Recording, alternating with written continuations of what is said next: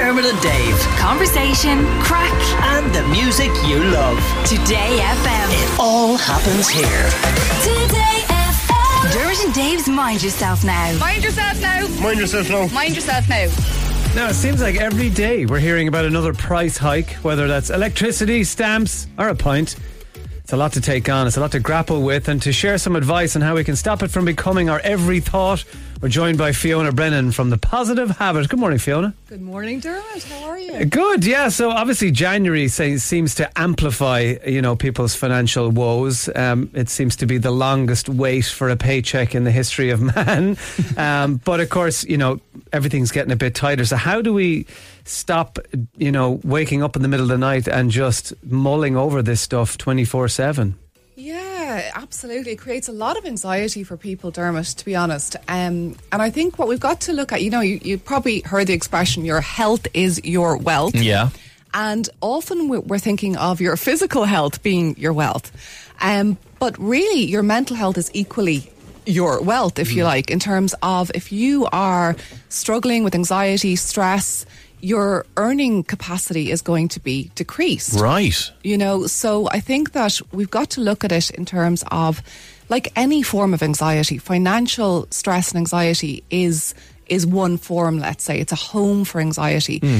And with that it can be both real and it can be imagined. It can be necessary and it can be unnecessary. It's interesting you say that. The first thing that occurred to me is does the financial part of this type of stress or anxiety have its root in reality? Because obviously you have a finite amount of money. There's like everyone has a finite amount of money unless you're Elon Musk or whatever. Um, but your your salary is your salary, your outgoings, your outgoings. Yeah. You know, it seems to me to be very real. But can you also then, on as you're hinting at there, Yeah. maybe imagine scenarios and catastrophize with things? One hundred percent. And what's what's kind of so uh, sort of sad about the situation when you are in that place of imagining the worst possible scenario is that you can create it through the concern and through the worry because your health starts to decrease, and therefore the very thing that you're so worried about can start to happen. Right. As in that your health start is is compromised. So I think we've got to look at it. If we if we take scenario one and we say that there's a real case, let's say, of somebody who is really struggling financially, and that is no joke in terms of the pressure it puts on mm-hmm. your your mental health. You your relationships suffer. One of the big things that happens as well is that your self esteem starts to go down. Your sense of self, your sense of value and worth and the stigma around it. So it plays a huge part in in how you feel about yourself. And once that starts to go down, well then you're in trouble again because now you're you're less likely to let's say seek opportunities to put yourself forward for that promotion to think about the side hustle that might bring in a bit of extra income.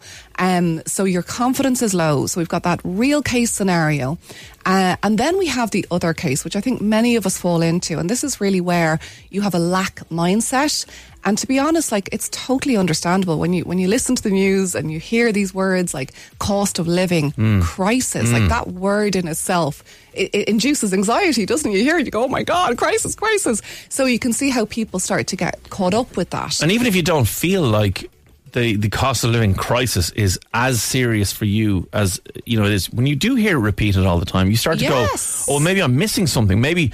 You know, the next time I get a paycheck, I'll go. Oh, now I'm in the like. You, you do. You kind of pro- pro- project yourself into that Exactly. scenario. You're catastrophizing forward, and Yeah. that's what a lot of anxiety is. It's looking at the future and worrying about what that might bring. But the issue is that on a subconscious level, it, it doesn't know the difference. So Mm. it might as well be now in terms of the impact that it's having on your health.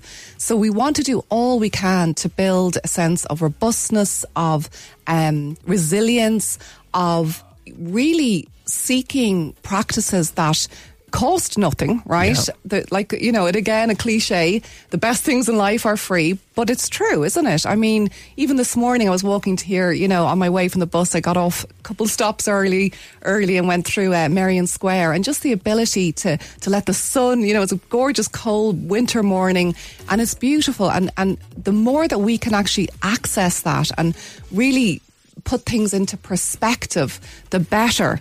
Um, the other side of this is is getting you know if you are in that place of, of real struggle in terms of you know it's not imagined you know, those bills are coming and you don't know how you're going to pay them. That's a very, very difficult place to be. And it's often when we need to mind our mental health most, but tend to neglect it at, also, you know, it, it gets least attention when it Right. needs the most attention, let's say, when we're struggling. So we want to look at finding cost effective ways again of um, accessing therapy of um, because even to be honest private therapy is there's waiting lists that are so long now um, so I think it's so important that you, you do all you can to find ways that help you to to create what you're talking about, Dermot. That sense of not every thought is being caught up with the the money and uh, financial concerns. So you're creating space for yourself. You know, there's a lot that we can do. You can go on Insight Timer is a great app. You know, for example, there's a lot of free audios. Um, So is the key then to try and do things? I mean, you mentioned walking through the park there, but essentially that's an exercise in mindfulness where you're trying to get out of those future thoughts and into where you are right now. So is it anything that kind of encourages encourages us into that present state, even if it's fleeting, but at least it gives you a break from those future worry thoughts? Yeah, well, it's the practice, right? As you know, Dermot, like it is such a skill that has to be honed. It has to be had, like anything. I, I think it's like, I compare it to doing yoga, for example. You know, you get to a place where when you first start, you're not very good and you can't touch your toes and you're, you know, all of these things. And after a while, you become stronger, you become more flexible and you, you're, you're really, you know, um, enjoying it. You notice that if you don't do it for even a week, it starts, you start to go, oh my God, I'm not, like, what's happening here?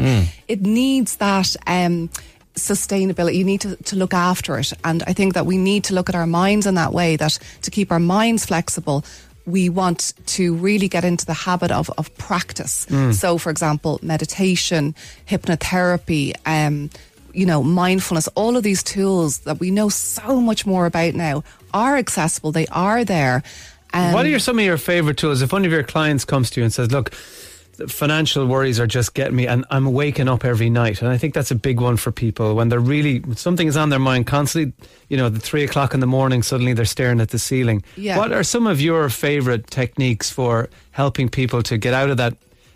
You know that midnight panic, and- Yeah. and, maybe get a few hours sleep before the alarm goes off. Absolutely. Well, I suppose if I'm working with a client one to one, Dermot, what I would do is actually explore it a little bit deeper and, and try to understand what is underneath that financial concern. Because when we look at money worries, often it is actually about a feeling of insecurity underneath it. And quite often it's Un, it's conditioned behavior from from childhood. From so, what was going right. on in your family home, for example, when you were growing up? Was there a feeling of lack? Was there poverty? And you want to to understand that. And I do feel that you know, it's um, Marie Curie once said that you know nothing in life is to be feared; it is only to be understood. So when we start to understand ourselves better, that's when you really start to release uh, a lot of those very heavy fears that have been, you know, um, there for many years, for example. So we look at it on that psychological level, but you also then, of course, want to bring in some practical tools.